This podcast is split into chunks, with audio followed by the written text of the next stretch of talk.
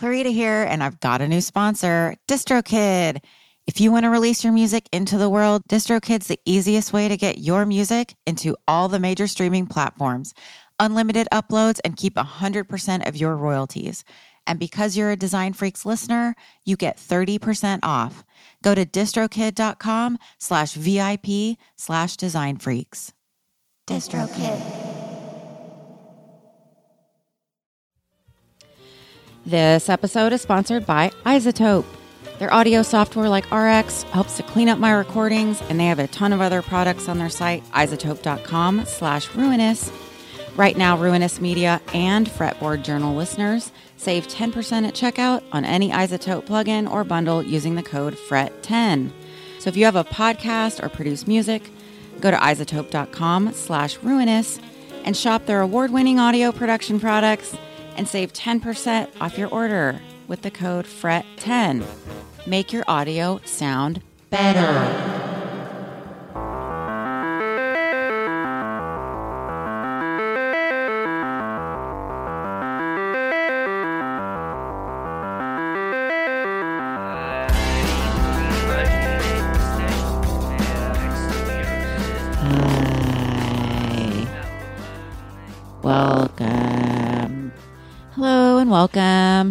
You're listening to the Design Freaks podcast on the Ruinous Media Network, and I'm your host, Clarita, and this is episode 32, all about Milton Glaser's record covers and especially his display typefaces. A small tribute uh, if you're a new listener, this is a show about record covers, graphic design, music history, design history, and the freaks behind it all. Uh, speaking of freaks, thank you to Ruinous Media. it sounded bad. Thank you for your support, listeners, um, freaky listeners. Uh, y'all are the coolest. I wanted to thank you for subscribing. And if you haven't, please do. And if you like the show, please leave a review. Tell all your designer and vinyl collector friends. Send suggestions and jokes. You can find photos and other info about this and every episode I've done at designfreakspodcast.com. And you can follow my socials from there and also check out this and other incredible podcasts at ruinousmedia.com. So let's talk about Milton Glaser. Uh, last June, during COVID, unfortunately, we lost a design giant. Um, Milton Glaser was born on June 26, 1929.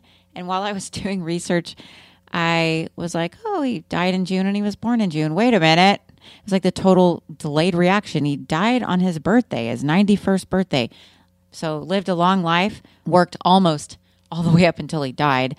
Um, but yeah, June 26, 1929 to June 26, 2020.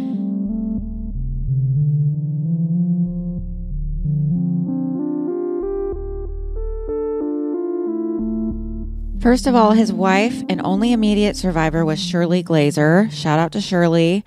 Um, said the cause of his death was a stroke. He also had renal failure. So, wow, even more amazing. He lived so long.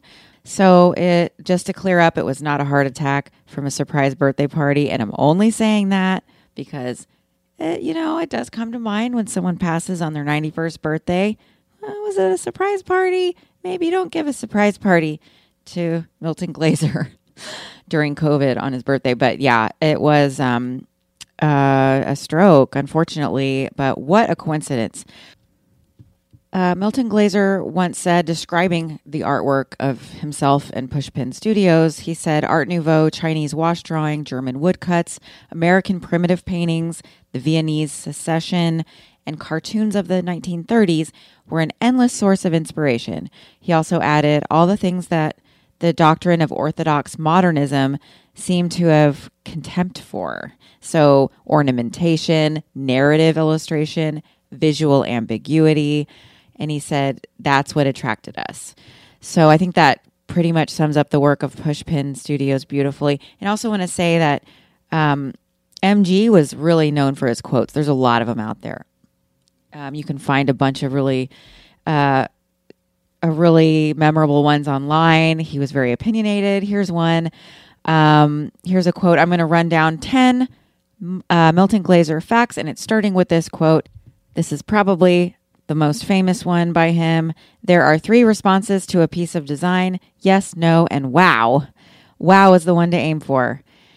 And you're welcome for not doing my Owen Wilson impression. Um, uh, yeah, but anyway, that quote is kind of what makes him the patron saint of design freaks. Wow. Um, number two, the Bob Dylan design, based on a black and white self portrait silhouette by Marcel Duchamp, the artist. And he added thick, wavy bands of color for the hair, forms he imported from Islamic art. So he, like the sign from Mexico, I'm going to talk about in a minute, he was influenced by uh, art from all over the world. Um, let's see, number three, our heart, I Heart and why his logo for a 1977 campaign to promote tourism in New York State achieved even, even wider currency than his other work, um, sketched on the back of an envelope with red crayon during a taxi ride.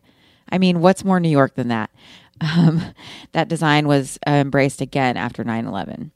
Uh, number four, Milton Glaser was born on June 26, 1929, in the Bronx to Eugene and Eleanor Bergman Glaser. Ugh. And they were immigrants from Hungary. It's such a New York story. His father owned a dry cleaning and tailoring shop, and his mother was a homemaker. Number five, after twice failing the entrance exam for Pratt Institute, that should encourage some folks out there. Um, he worked at a package design company before being accepted by the Cooper Union for the advancement of science and art. Number six, after graduating from Cooper Union in 1951 and working in the promotion department at Vogue magazine, Mr. Glaser won a Fulbright scholarship to the Academy of Fine Arts in Bologna, Italy. Why don't we pronounce it Bologna when it's spelled the same? Um, when it's in Italy, uh, where he studied etching with the still life painter Giorgio Morandi. And uh, in the time honored way, he drew from plaster casts. The experience left him a fervent believer in the discipline of drawing and an enemy of found images and collage in design work. Uh, very opinionated. He had lots of hot takes on the correct way to do things. But as we all know, there's room for lots of design approaches but uh, that was his take. Number seven, he married Shirley Girton, um, his replacement at the package design company that first hired him in 1957. Uh, the couple collaborated on the children's books If Apples Had Teeth from 1960, cute, um, and The Alphazeds from 2003, and The Big Race from 2005, adorable. They lived in Manhattan and Woodstock, New York. Number eight, Mr. Glaser, whom Newsweek once called one of the few geniuses in the image making trade, was widely credited with creating the pudgy, cartoony style known as yellow submarine art, popularized by popularized by the 1968 animated Beatles film, but practiced at Pushpin since the late 1950s. Take that, Beatles. Number nine, uh, Mr. Glaser designed several projects for the restaurateur Joe Baum B A U M. Um, most memorably, the Big Kitchen Food Court on the ground floor concourse of the World Trade Center. Um, and these are the seven and a half foot tall architectural letter forms that spelled the words Big Kitchen. And he designed these for the food court that later became, uh, and the letters later became the Big Kitchen font. Um, and so I'm going to talk about that a little bit later when we get into that. And then drum roll number 10. He also designed for the final season of the television series Mad Men in 2014, along with tons of other credits. I don't have time to go into all of it, but perhaps I will revisit for an episode two of Milton Glaser. And I mentioned the Mad Men just to illustrate again how remarkable he worked up until the very end of his life. No retiring for this artist. He was just driven, and that is so inspiring to me.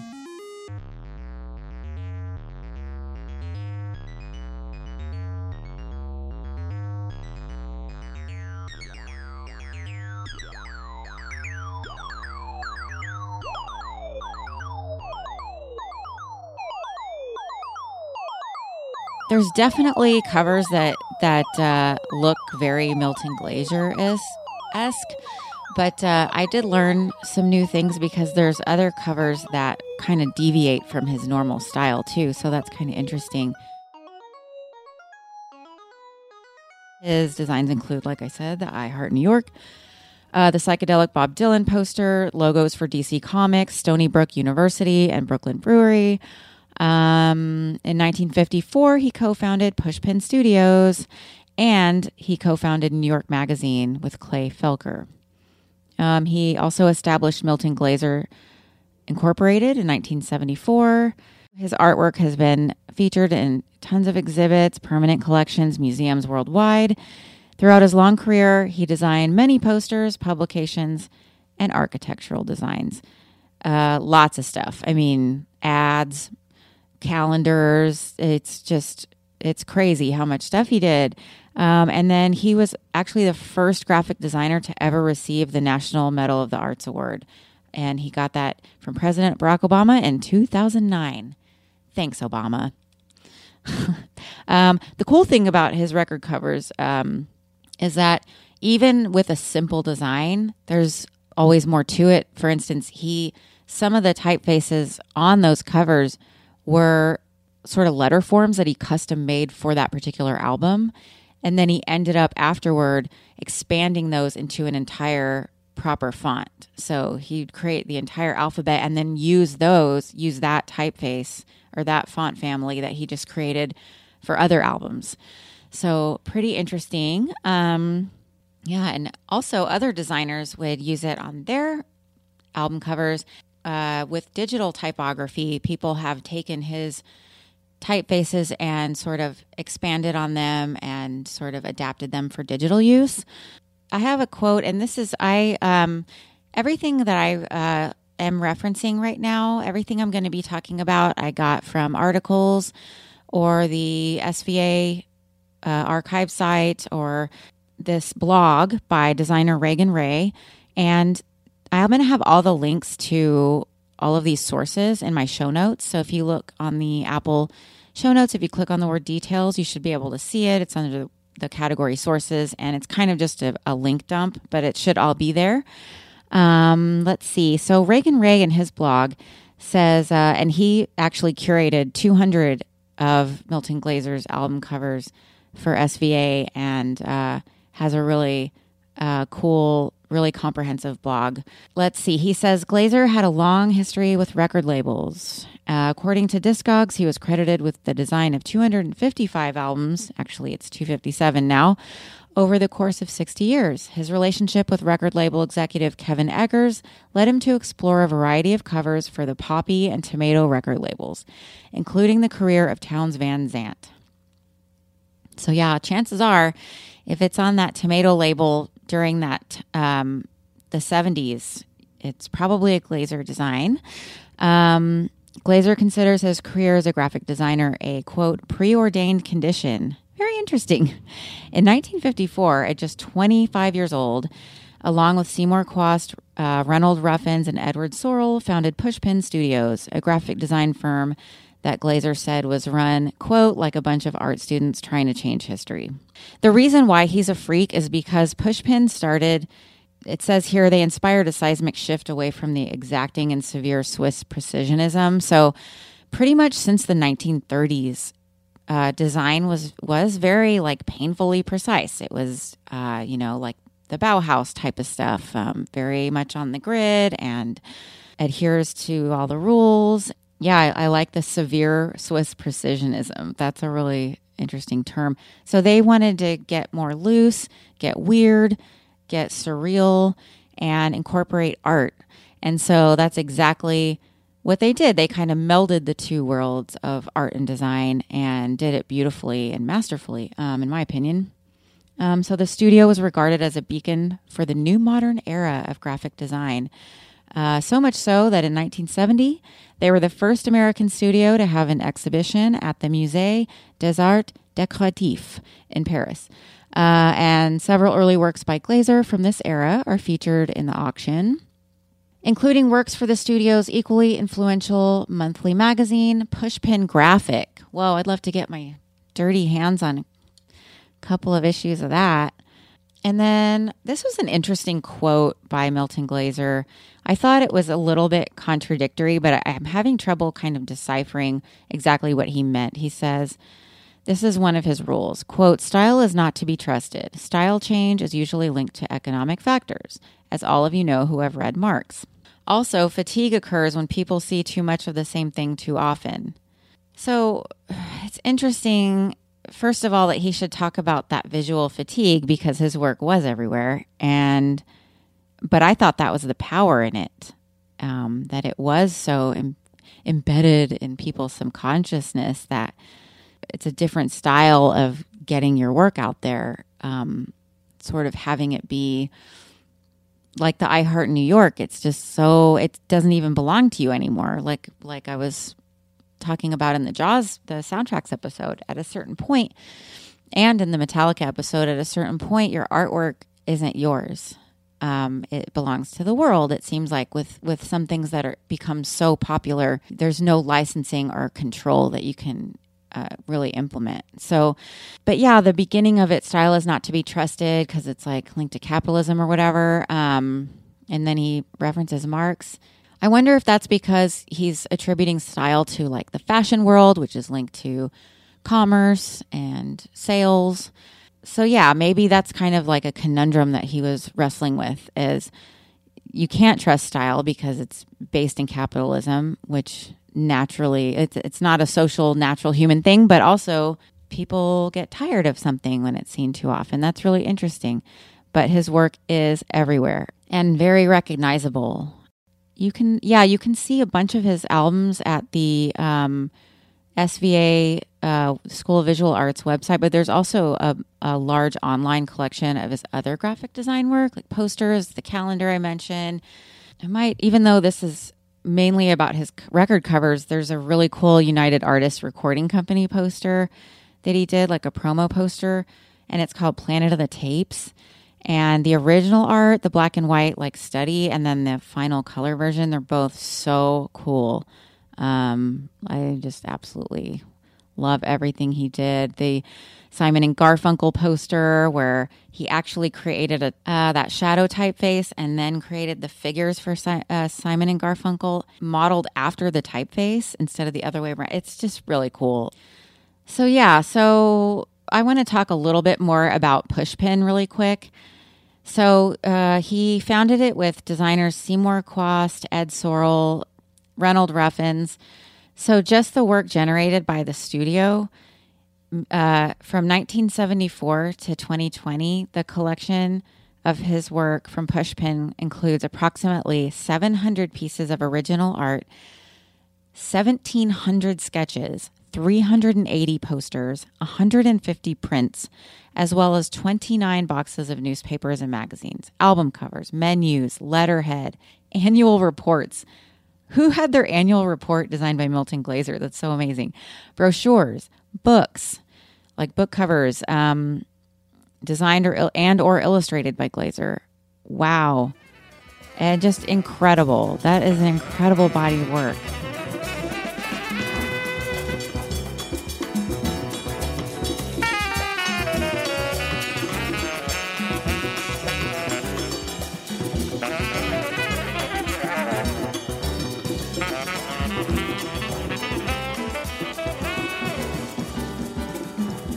So I'm referencing fontsinuse.com, but I'm also looking at the archives.sva.edu um, blog post about it's called A Brief Tour of Milton Glaser's Typography.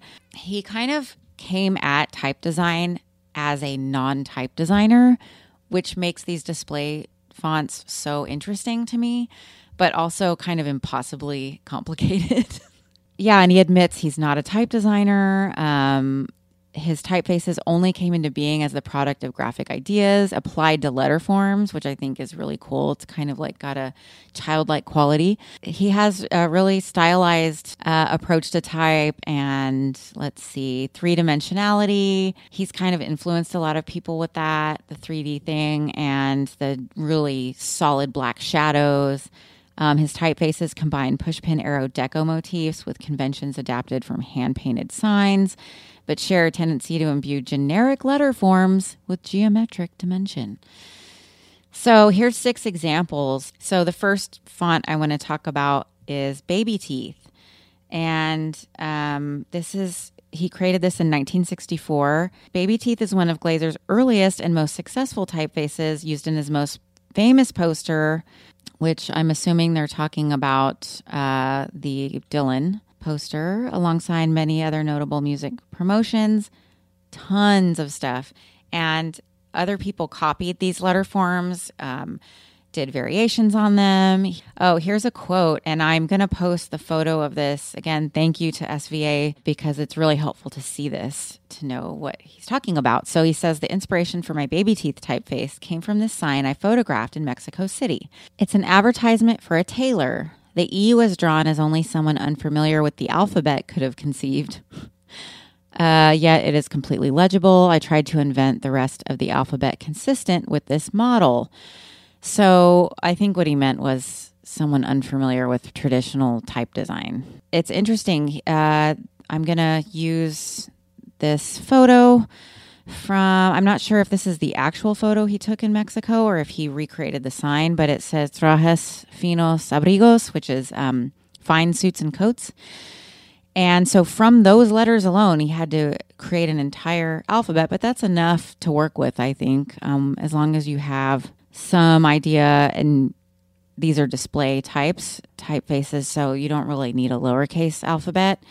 And there's definitely, I think, enough letter forms here to create the rest of the missing letters, but uh, pretty cute. I like the original. He did change the I and the T, the capital T, and uh, the original sign put an underline under the O, which looks kind of confusing.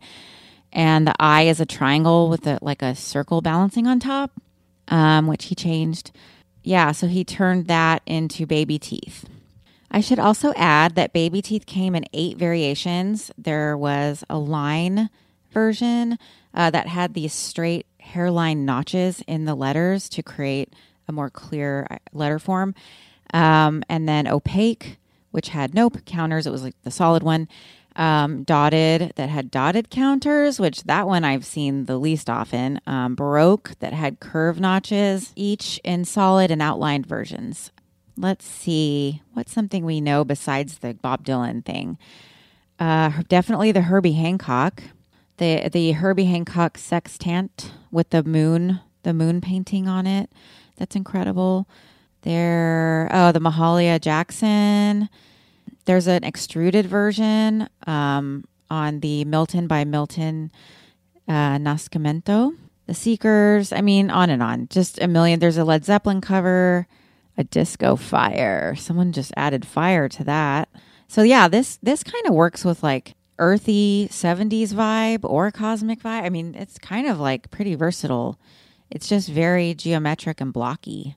Whatever color you apply, it really makes a statement.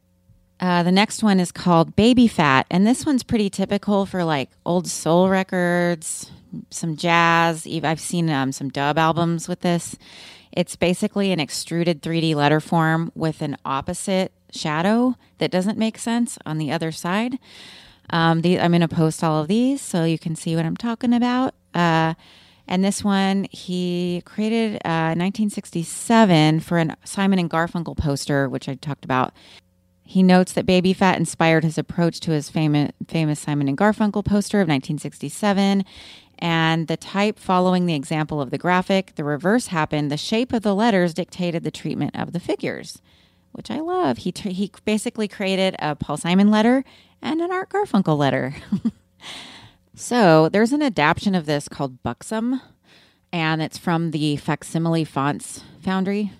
Alliteration much from 1970. It's a caps only adaptation of the black style, uh, which in turn has been adopted by uh, Letraset as Fat Shadow and the digital version called Keep On Truckin' NF, which stands for Nick's Fonts from 2007. Um, so Buxom has been used on quite a few records as well. It's very similar to Baby Fat.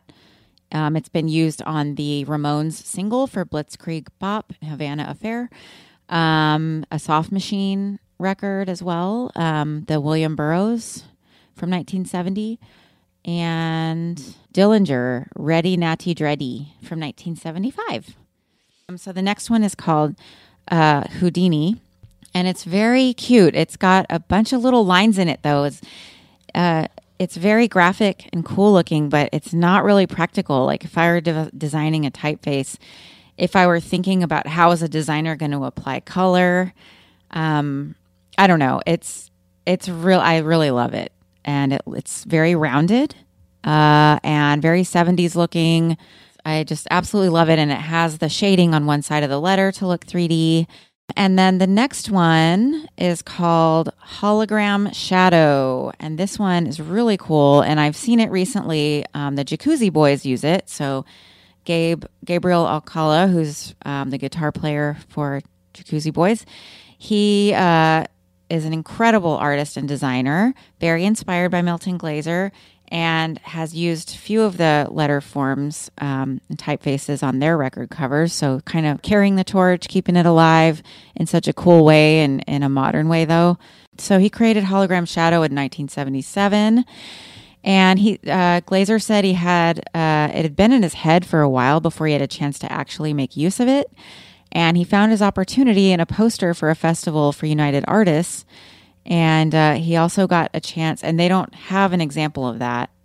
But the example that I will share that they shared here is uh, a poster for this the museum of I, I, guess you pronounce it holography, and it's called uh, Holodion or Around Holodion is the name of the exhibit. The letter form is it's basically a hollow cylinder, and the counters of the letters are punched out you know, um, and then the backs of the cylinders are incomplete. So it looks like a piece of paper curling around, but not quite like where the edges don't quite meet so that the counters can be hollow, if that makes sense. Because if you completed the, the, the cylinder, then there wouldn't be the color showing through the counter. You just have to see it.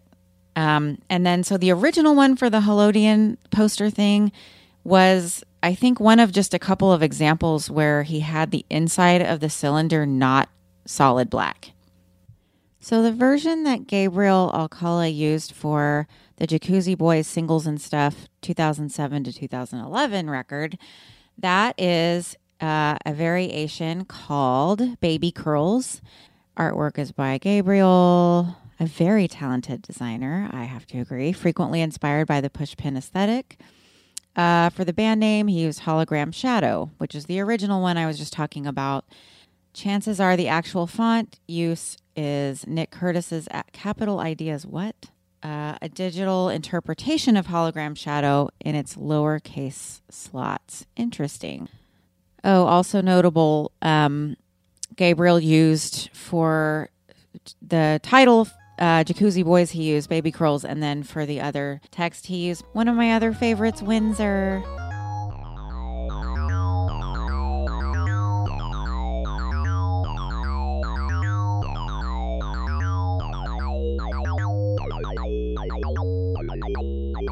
Another adapted typeface that the Jacuzzi Boys use masterfully is called Coochie Nando. and this is based on Big Kitchen. Um, so uh, Nick Curtis designed this, and Nick Curtis and Milton Glaser uh, are both credited. Yeah, it just says it's a digital revival based on Milton Glaser's Glaser Kitchen. So the story behind Kitchen is, um, and this is a font that's just really, really bold. It's uh, got a nice, like on the on the K, it's got a nice curve to that bottom arm of the K, and it just looks very 70s and very pleasing. The C is just delightfully almost a Pac-Man. The the E, the the middle bar of the E is curved.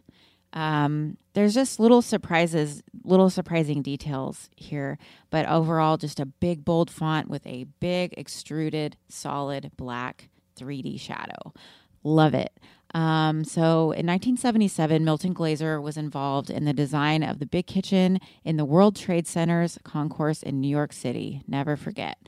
Collaborating with architect James LaMantia, restaurateur Joseph Baum, and interior designers Harper and George, uh, quote, Glaser introduced large scale freestanding seven and a half foot high sculptural sans serif letterforms uh, that announced the Big Kitchen as well as functioned as seating, counter space, and privacy hedges.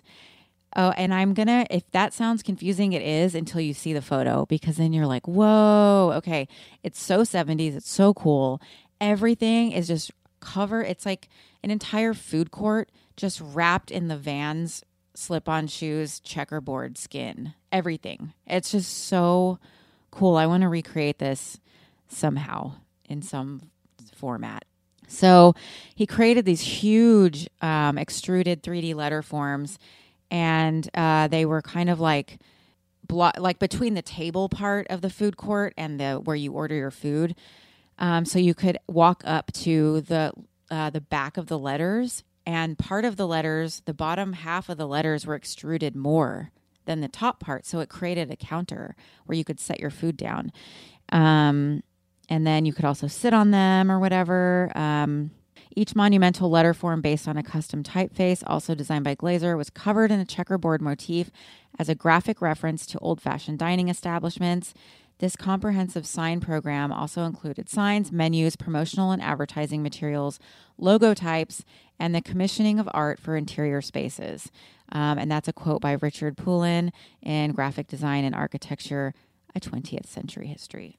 It is just so cool looking um, that he created this really neat space and he sort of takes you into his paintings with uh, you know working with architects in this way which i really love. Uh, p22 released an official digital version named p22 Glaser kitchen. Cool. It was completed by james Gre- uh, and comes with 3d styles. It can be layered for chromatic effect. Thank you very much james course, we also have the stencil font, which is everywhere. It's very utilitarian, very versatile, um, and it comes in different weights. And it's been kind of updated and kind of cleaned up, especially the lighter weight has been cleaned up. Um, I used I thought that that one was the same as the Einstein font, but it's not. They're two different fonts, and Einstein is really cool. It's the one where the middle bars on the uppercase letters are tilted. Also, there's the craziest one called Film Sense, which makes no sense as far as like what is a designer going to do it. It's too complicated. It's so funny to me, um, but it's so cute. It's very rounded, very 70s, lots of stripes. Uh, there's a solid, a stripe, and a white. Um, and you could fill in color anywhere and any. It's too many choices. I, I just get overwhelmed when I see something like this. Like, oh, what am, how am I gonna? Uh, you know, it can only be on a solid background, and then it, it's limited. You know, the more complicated a uh, typeface or a font, it's it's limited. Um, so it's designed at Pushpin Studios in 1967, and it says um, gives credit to both Milton Glaser and Seymour Chwast, um, and produced and sold by Photo Lettering in two styles. Um, there's a simpler version and the first version was uh, used in 1969 for the Alphabet Yearbook. Uh, let's see. And this one is like controversial because there's uh, Seymour Chwast claims that it was his design. It was his design from the book, The Pushpin Graphic from 2004, but Milton Glaser also claims it. So to to avoid the the discrepancy, um, usually they're just both credited. So a little drama there with Film Sense, but uh, you'll see it's used for um, these John Creasey novels, and it became sort of his brand where he used he applied it with all these different colors. And it's very memorable looking. There's a way people have overlapped the letters. It looks really cool because the O is very, it's a perfect circle with a huge counter. So you could either fill that up with color or have a, something showing through. Just fun to look through these. I want to say thank you to Fonts in Use. Um, if you haven't heard the show, I love Fonts in Use. I use it all the time um, just to see. Uh, if you click on a designer's name, you can see all the fonts they've created.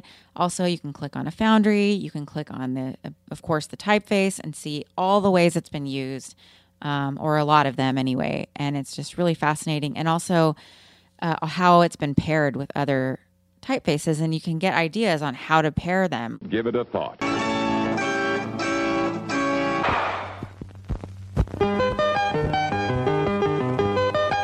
So, you know, that is my take on on Milton Glaser and Another way that I, I show tribute is just posting all my favorite images. Um, so people ask, how do you do a podcast about a visual subject?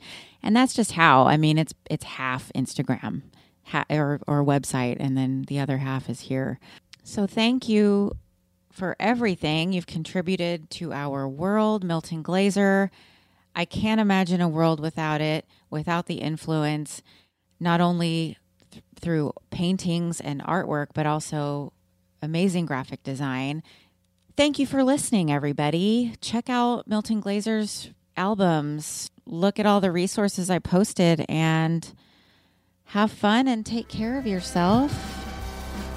Goodbye.